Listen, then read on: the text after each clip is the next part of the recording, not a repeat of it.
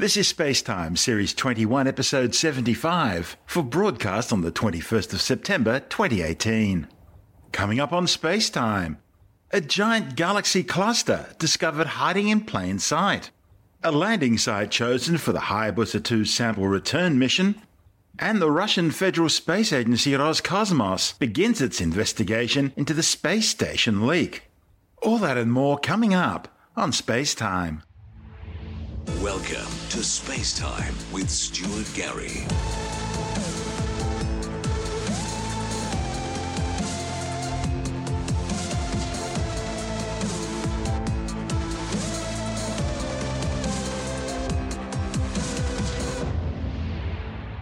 Astronomers have uncovered a sprawling new galaxy cluster hiding in plain sight.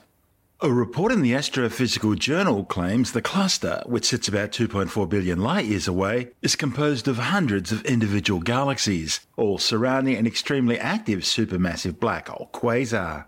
This central quasar, catalogued as P K S thirteen fifty-three dash three forty-one, is so intensely bright that for decades astronomers observing it in the night sky always assumed that it was alone in its corner of the universe, shining out as a solitary beacon from the centre of a single galaxy. But in reality, this quasar's light's so bright, it's obscured hundreds of galaxies clustered around it, like a bunch of candles being obscured by the glare of a lighthouse beam. The new data shows hundreds of individual galaxies in the cluster with a combined mass well over six hundred ninety trillion suns. By comparison, our own galaxy, the Milky Way, has about four hundred billion solar masses. The quasar at the centre of this cluster has now been calculated to be some forty-six billion times brighter than the Sun. Its extreme luminosity is likely the result of a black hole feeding frenzy. As material swirls around in the quasar's accretion disk, huge chunks of matter from the disk are falling into the black hole, feeding it and causing it to radiate massive amounts of energy as light. One of the study's authors, Assistant Professor Michael McDonald from M I T, the Massachusetts Institute of Technology, says this might just be a short-lived phase that clusters go through, where one of the black holes gets a quick meal, gets very bright, but then fades away again. Or this could be a blip that scientists happen to be seeing. In another million years' time, the same region may look like just a diffuse fuzzball. McDonald and colleagues believe the discovery of this hidden cluster shows that there may be many other similar galaxy clusters hiding behind extremely bright objects that astronomers have miscatalogued as single light sources. The researchers are now looking for more hidden galaxy clusters, which could be important clues to estimating how much matter there is in the universe and how fast the universe is expanding. Back in twenty twelve, McDonald and colleagues discovered the Phoenix Cluster, one of the most massive and luminous galaxy clusters in the universe. For McDonald, the mystery is why this cluster, which was so intensely bright and in a region of sky that's easily observable, hadn't been found before. McDonald's put it all down to preconceived notions of what astronomers think galaxy clusters should look like. And because the cluster didn't conform to those ideas, scientists missed it. You see, for the most part, astronomers have always assumed that galaxy clusters look, well, they look sort of fluffy, giving off a very diffuse signal in the X-ray band. And that's very unlike brighter point-like sources, which are interpreted as being extremely active quasars or black holes. So, the images are either all point sources or they're fluffs. And the fluffs are these giant billion light-year balls of hot gas we call galaxy clusters, while the point sources are black holes that are accreting gas and glowing as matter spirals inwards. McDonald says astronomers just didn't think that a rapidly accreting black hole at the centre of a cluster happened in nature.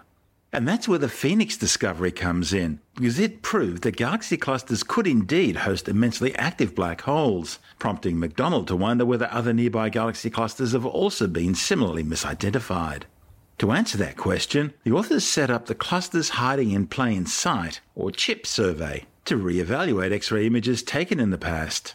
For every point source that had previously been identified, the authors noted its coordinates, then they studied it directly in greater detail using the Magellan Telescope in Chile. If they observed a higher-than-expected number of galaxies surrounding the point source, a sign that the gas may stem from a cluster of galaxies, then the team looked at the source again, using NASA's Earth-orbiting Chandra X-ray Observatory to identify an extended diffuse source around the main point source. While ninety percent of these sources turned out not to be clusters, a small number were rule breakers. The brightness of the black hole might be related to how much it's eating. This is thousands of times brighter than a typical black hole at the center of a cluster, so it's very extreme in its feeding. The authors have no idea how long it's been going on for or how long it will continue to go on for. But finding more of these things will help astronomers understand if it's an important process or just a weird isolated event. If the CHIP survey can find enough of these, astronomers will be able to pinpoint the specific rate of accretion onto a black hole where it switches from generating primarily radiation to generating mechanical energy, the two primary forms of energy output from black holes. And that's why this object's so interesting, because it bucks the trend. Either the central supermassive black hole mass is much lower than expected, or the structure of the accretion flow is abnormal. And that would be interesting because it's these oddballs that teach scientists the most. In addition to shedding light on a black hole's feeding or accretion behaviour, the detection of more galaxy clusters will also help estimate how fast the universe is expanding. If you know where all the galaxy clusters are in the universe, which are the biggest pieces in the universe, and how big they are, and you've got some information about what the universe looked like in the beginning, which we know from the Big Bang, then you can start to map out how the universe expanded. I'm Stuart Gary. You're listening to Space Time.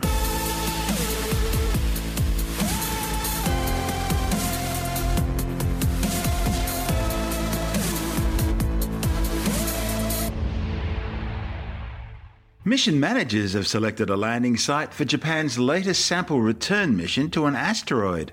The Japanese Space Exploration Agency, JAXA, says the Hayabusa two spacecraft's mobile asteroid surface scout, MASCOT, will touch down on a region of the asteroid Ryugu's southern hemisphere, known as M A nine. M A nine was chosen over nine other potential landing sites because of its ease of access with fewer boulders compared to other regions of the tiny barren asteroid, and because of its relatively fresh, pristine surface regolith, which hasn't been exposed to cosmic radiation as long as other sites. Over the next eighteen months, the Hayabusa two spacecraft will deploy three rover packages onto the asteroid's grey, desolate surface. The first and largest will be the ten kilogram MASCOT rover, which will touch down on October third. The one hundred fifty million dollars Hayabusa two mission, launched aboard a Japanese H two A rocket from the Tanegashima Space Center south of Tokyo back on December the third, twenty fourteen, arriving at the asteroid Ryugu in June this year. The spacecraft spending eighteen months studying the asteroid's chemical composition, structure, early history, and evolution. The six hundred nine kilogram probe carries multiple scientific payload instruments designed for remote sensing and sampling, including optical navigation cameras, a near-infrared spectrometer, a LiDAR radar detection and ranging instrument, a thermal infrared imager, and laser rangefinders. Hayabusa two also carries four small lander rovers, which will investigate the asteroid surface. The biggest, MASCOT, carries an infrared spectrometer, a magnetometer, a radiometer, and a camera to image the small-scale structure, distribution, and texture of the regolith. It's designed to move across the asteroid surface by simply tumbling to reposition itself for further measurements. MASCOT will investigate the surface structure, mineralogical composition, thermal behavior, and magnetic properties of the asteroid. As well as MASCOT, there are three other tiny hopping rovers. Two of them, Minerva two one A and Minerva two one B, will land in one package, while the final rover, Minerva two two, will land in a separate package. All will collect data from the asteroid surface. The original Minerva one rover flew aboard Japan's first asteroid sampling mission, Hayabusa, which returned samples from the asteroid Itokawa, landing a sample return capsule at the Woomera Rocket Range in outback South Australia in twenty ten. Hayabusa two will leave Ryugu in December twenty nineteen, returning to Earth in December twenty twenty with samples that will also be returned to the Woomera Rocket Range. sixteen twenty-one seventy-three Ryugu is a potentially hazardous neo or near-Earth object belonging to the Apollo group of Earth-crossing asteroids. The nine hundred fifty metre wide diamond-shaped space rock is a rare type of asteroid known as a spectral type C G, which includes properties of both common carbonaceous or high-carbon C-type asteroids and relatively rare G-type asteroids, thought to be a derivative of the C-type asteroid but with strong ultraviolet absorption features, suggesting phyllosilicate minerals such as clays or mica.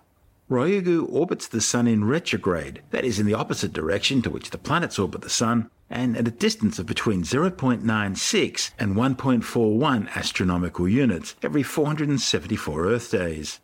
An astronomical unit is the average distance between the Earth and the Sun, about one hundred fifty million kilometres, or eight point three light minutes. The name Ryugu means a magical underwater palace in Japanese folklore, where a fisherman travelled on the back of a turtle, returning home with a mysterious box, much like Hayabusa two returning to Earth with asteroid samples. To find out more about the mission, Andrew Dunkley is speaking with astronomer Doctor Fred Watson. The Japanese have uh, set a date for touchdown on asteroid one six two one seven three Ryugu, um, which is probably incorrectly pronounced, but um, yeah, they're getting pretty excited. This is a, a space rock of about one kilometre in width. That's uh, that's a pretty chunky piece of um, of metal and stone, I imagine. It is. Look, it's a it's an asteroid mission, uh, which I think is very exciting. As you say, it's about a kilometre wide, two-thirds of a mile. It's being visited by a spacecraft called Hayabusa two. And Hayabusa one really made history in the early two thousands because that visited another asteroid and actually had a, an epic tale of things going wrong and things basically coming good. Hayabusa one visited an asteroid called Itokawa, which it rendezvoused with in two thousand five after a two-year journey. The idea was that it was going to collect a sample of the asteroid and bring it back to Earth. And it had the most astonishing series of mishaps. As far as I remember, it went into a very strange orbit and wound up going past Venus a couple of times. But in fact, it got back in two thousand ten with a small sample of material from the asteroid. Yes, so it was a, you know, a successful yeah. mission in the end. Remarkable. Yeah, the worst of all, it brought back Pikachu. Yes, that's right. Probably did. Mm. Um, But uh, so this is the second version of this, and it's visiting a uh, different asteroid, of course, uh, exactly as you've said, one six two one seven three Ryugu. It's an interesting sort of asteroid. I think it's basically thought to be a sample of the raw material that made up the solar system. So it's one which we could potentially learn a lot about the early history of the solar system by studying. And so there is a plan to bring back a sample from this as well. However, the mission itself has much more scope to it. There's all kinds of things going to happen uh, within the next few months. So the spacecraft has been in orbit around the asteroid since June this year. It took about three and a half years to get there. And what is now planned, and the reason why this is in the news, Andrew, is because the mission profile has now been released. Later this month, it's going to launch uh, a little, as far as I can work out, it's about the size of a suitcase. It might be smaller, actually. It's only three point three kilograms. A little container, which will basically be deployed and will have two little robots on board, uh, each of which weighs a kilogram. It's not big stuff, isn't this? It's the size of a packet of sugar or something like that. Mm. Uh, these two robots, they move across the surface of the asteroid actually by hopping, because they've got the sort of thing that's inside your mobile phone. It's uh, as far as I can work out, it's a it's a mass that it rotates and basically sets up a vibration, and this just propels the robot over the surface, so it kind of bounces across the surface. Wow. And so these two little rovers, which will be deployed from the Minerva two one package, basically have lots of imaging equipment on board. They've got wide angle and stereo cameras on board, which will send back pictures, obviously, via the spacecraft itself. And then next month, early in October, there is another lander, which is called MASCOT, and that's a joint German-French entity.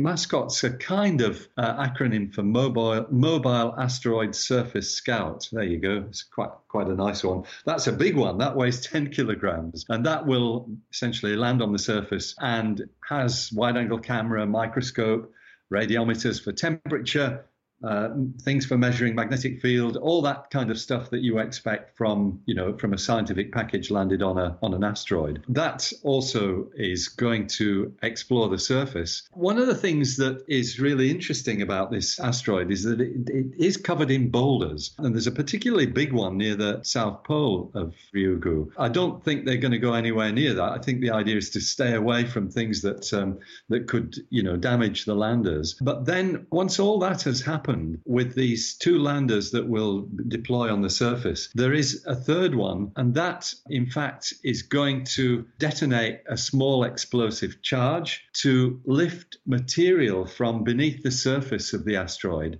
that will be sampled by the spacecraft Hayabusa two, which will descend into the crater that's formed and collect the stuff that's there. The idea being that you, you're looking at a sample to bring back to Earth that has not been irradiated by several billion years of cosmic rays and things of that sort. The spacecraft will leave the vicinity of Ryugu in actually not this year, but next year in December twenty nineteen and come back to Earth about a year later.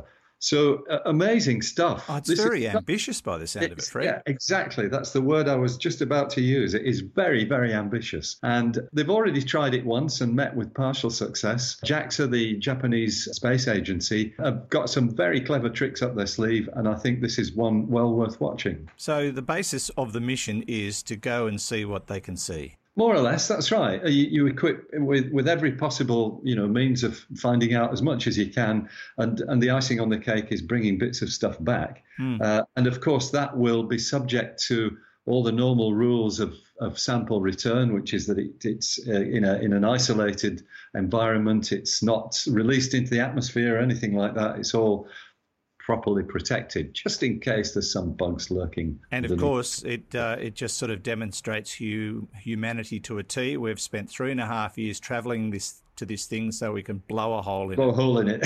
Well, we're pretty good at putting holes in things. That's Fred Watson, an astronomer with the Department of Science, speaking with Andrew Dunkley on our sister program, Space Nuts. And this is Space Time. I'm Stuart Gary.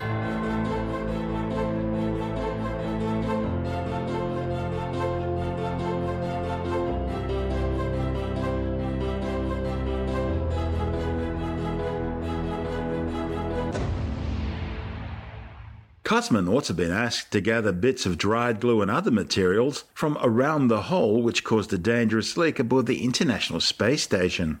Atmosphere suddenly began venting into space from the hole in the orbiting outpost three weeks ago. The cause was eventually traced to a hole in the orbital module of the Soyuz M S zero nine spacecraft, which was docked to the Russian segment of the space station. The leak was quickly stopped, initially by someone simply sticking their finger over the hole and then waiting for some duct tape, and then later by a dab of epoxy resin.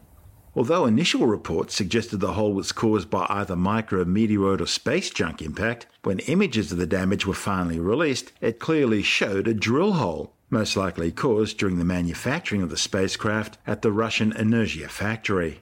It seems the hole was simply covered over, and then somehow the spacecraft passed through Russian quality control inspections. The Russian Federal Space Agency at Roscosmos is conducting a formal inquiry into the damage and has now asked cosmonauts to look for any evidence that could help them figure out exactly how and when the damage was done. Expedition fifty-six cosmonauts returning to Earth next month aboard the Soyuz M S zero eight capsule have been asked to bring back any possible evidence that could help determine why the hole appeared. Cosmonauts have been asked to take samples of the glue that held the material covering the drill hole and search for other evidence, such as any shavings left after the drilling. As for the M S zero nine spacecraft, it's slated to return to Earth in November. But as is normal practice, the orbital module of the spacecraft will be detached prior to atmospheric re-entry and allowed to burn up in the atmosphere. You're listening to Space Time. I'm Stuart Gary.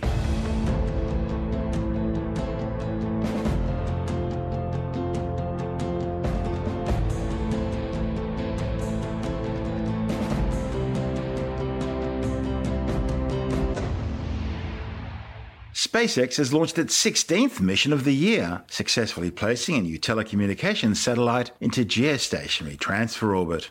The Telstar eighteen Vantage was launched aboard a Falcon nine rocket from Space Launch Complex forty at the Cape Canaveral Air Force Station in Florida, deploying the satellite thirty-two minutes after liftoff. Stage one's and startup pressures.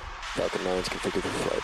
ten, nine, eight, seven, six, five, four, three, two, one, zero. Ignition, liftoff.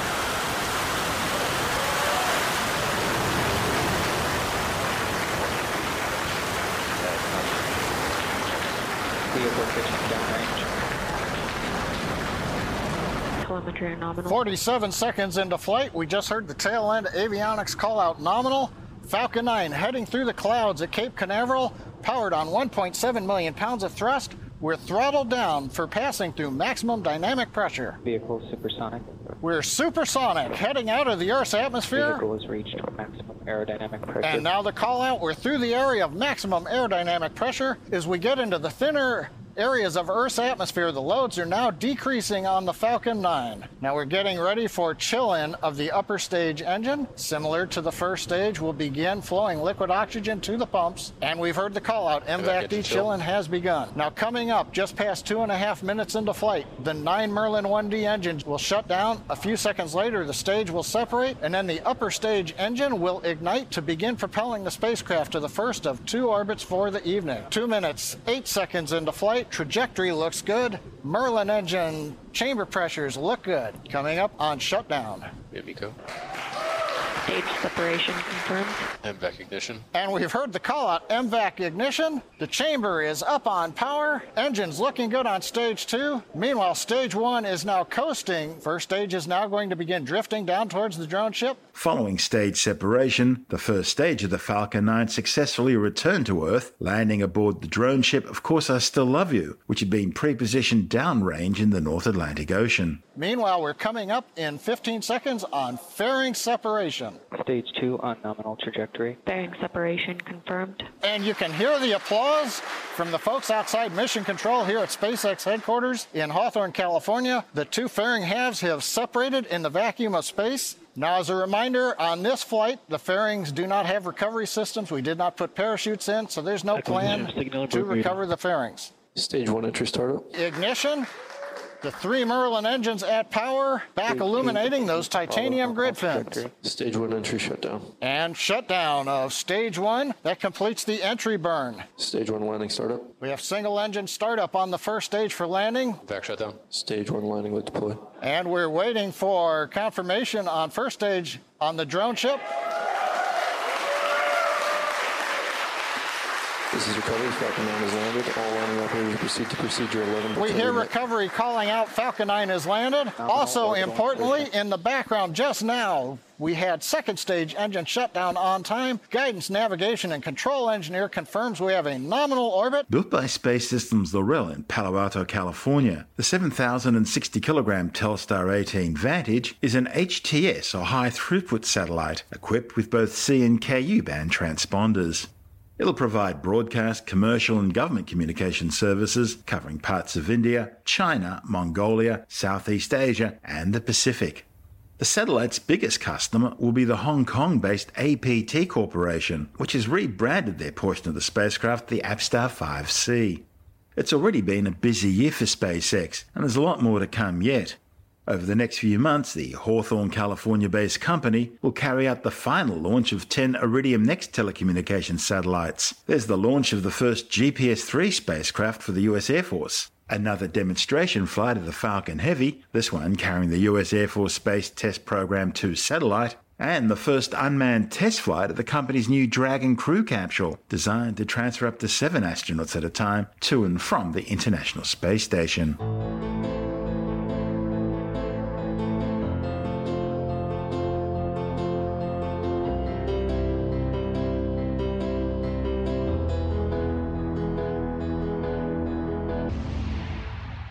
And time now to take another brief look at some of the other stories making news in science this week with a science report. A new study warns that as many as fifty percent of Australian and New Zealand men are likely to get cancer.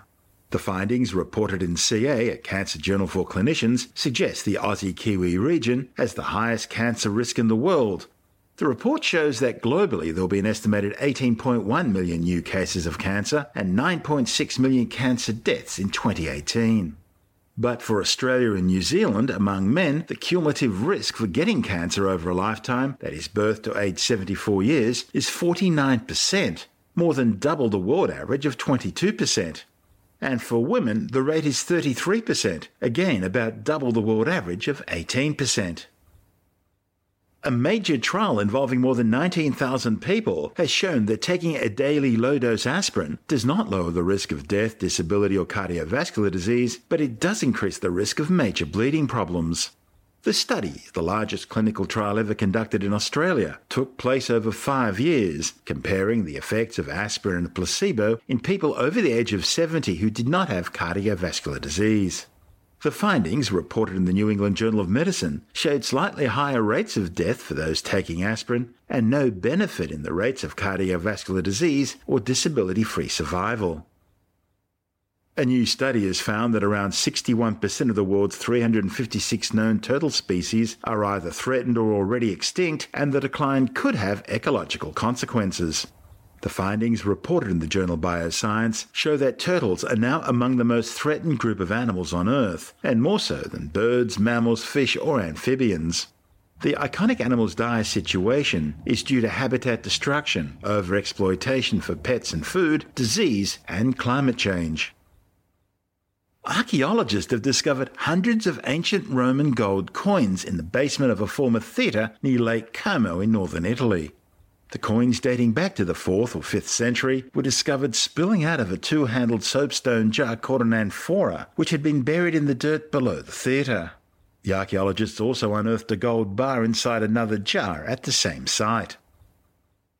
The scientific method involves observation, hypothesis, experimentation, analysis and conclusion. You see, science is all about critical thinking. It's a search for the truth. And remember, scientific facts don't care if you like them or not. Aran Segev, president of Australian Skeptics, is a regular contributor to the SpaceTime program, and he joins us now to provide a skeptic's guide to the dangerous claims of a chiropractor who had been convicted after claiming to cure cancer. The problem starts from the basic uh, premise of chiropractic, which is that they treat the flow of energy through the spine, and the interruptions to the flow of energy through the spine, called subluxations, are what causes all disease. Now, it is true that not all chiropractors uh, believe that anymore today. So there are plenty of chiropractors who, in some sense, Um, treat people in the same way that uh, physiotherapists would. Yeah. yeah, they focus on musculoskeletal problems, and, and they're definitely science-based uh, in the sense of the, they study anatomy, and they treat people based on the available evidence. There is some evidence, not amazing, but there is some evidence that chiropractic can treat lower back pain. Again, it's not very strong evidence. Uh, car- generally, they don't do better than physiotherapy, but at least it's not worse, and it definitely is not contradicted by science. However, a lot of chiropractors still subscribe to the old uh, subluxation mechanism, and uh, the problem with that is that they believe that uh, subluxations cause, uh, again, all disease, and therefore a lot of chiropractors are members of anti-vaccine organizations, and there is a problem with the profession. Okay, so in the case that we're talking about uh, here is a, a Sydney chiropractor who was basically saying that he could cure cancer. He had a, a website called uh, Cancer Cure, in which he, treat, he published articles and blog items that described how chiropractic can cure cancer. And he was sued by the Australian Health Practitioners Regulation Agency, APRA, which regulates all medical practitioners in Australia. It was the first such lawsuit against a practitioner of alternative medicine, which is an indictment on the regulatory system in Australia. But anyway, the, the good thing is that he was sued and he was deregistered. He was fined something like thirty thousand dollars, and some of his arguments uh, were really quite appalling and probably a little bit emblematic of the way alternative medicine practitioners argue their case. He said he did not think that using the word cure in the website's name would mislead the public, as the word also meant pickled. So that's what he suggested was the case, and th- that's how he tried to defend himself. That's Aran Segev, president of Australian Skeptics. You're listening to Space Time. I'm Stuart Gary, and that's the show for now. You can subscribe and download Space Time as a free twice-weekly podcast through Apple Podcast, iTunes, Stitcher, Bytes dot com, Pocket Casts, SoundCloud, YouTube, Audioboom, from space time with stuart gary dot com, or from your favourite podcast download provider. Spacetime's also broadcast coast-to-coast across the United States on Science three sixty Radio by the National Science Foundation in Washington, D C, and available around the world on TuneIn Radio. If you want more Spacetime, check out our blog where you'll find all the stuff we couldn't fit in the show, as well as loads of images, news stories, videos, and things on the web I find interesting or amusing. Just go to space time with stuart gary dot tumblr dot com. That's all one word and in lowercase, and that's Tumblr without the E. You can also follow us on Twitter through at Stuart Gary, at Spacetime with Stuart Gary on Instagram, and on Facebook, just go to w w w dot facebook dot com slash Spacetime with Stuart Gary. SpaceTime is brought to you in collaboration with Australian Sky and Telescope magazine, your window on the universe. You've been listening to SpaceTime with Stuart Gary. This has been another quality podcast production from Bytes dot com.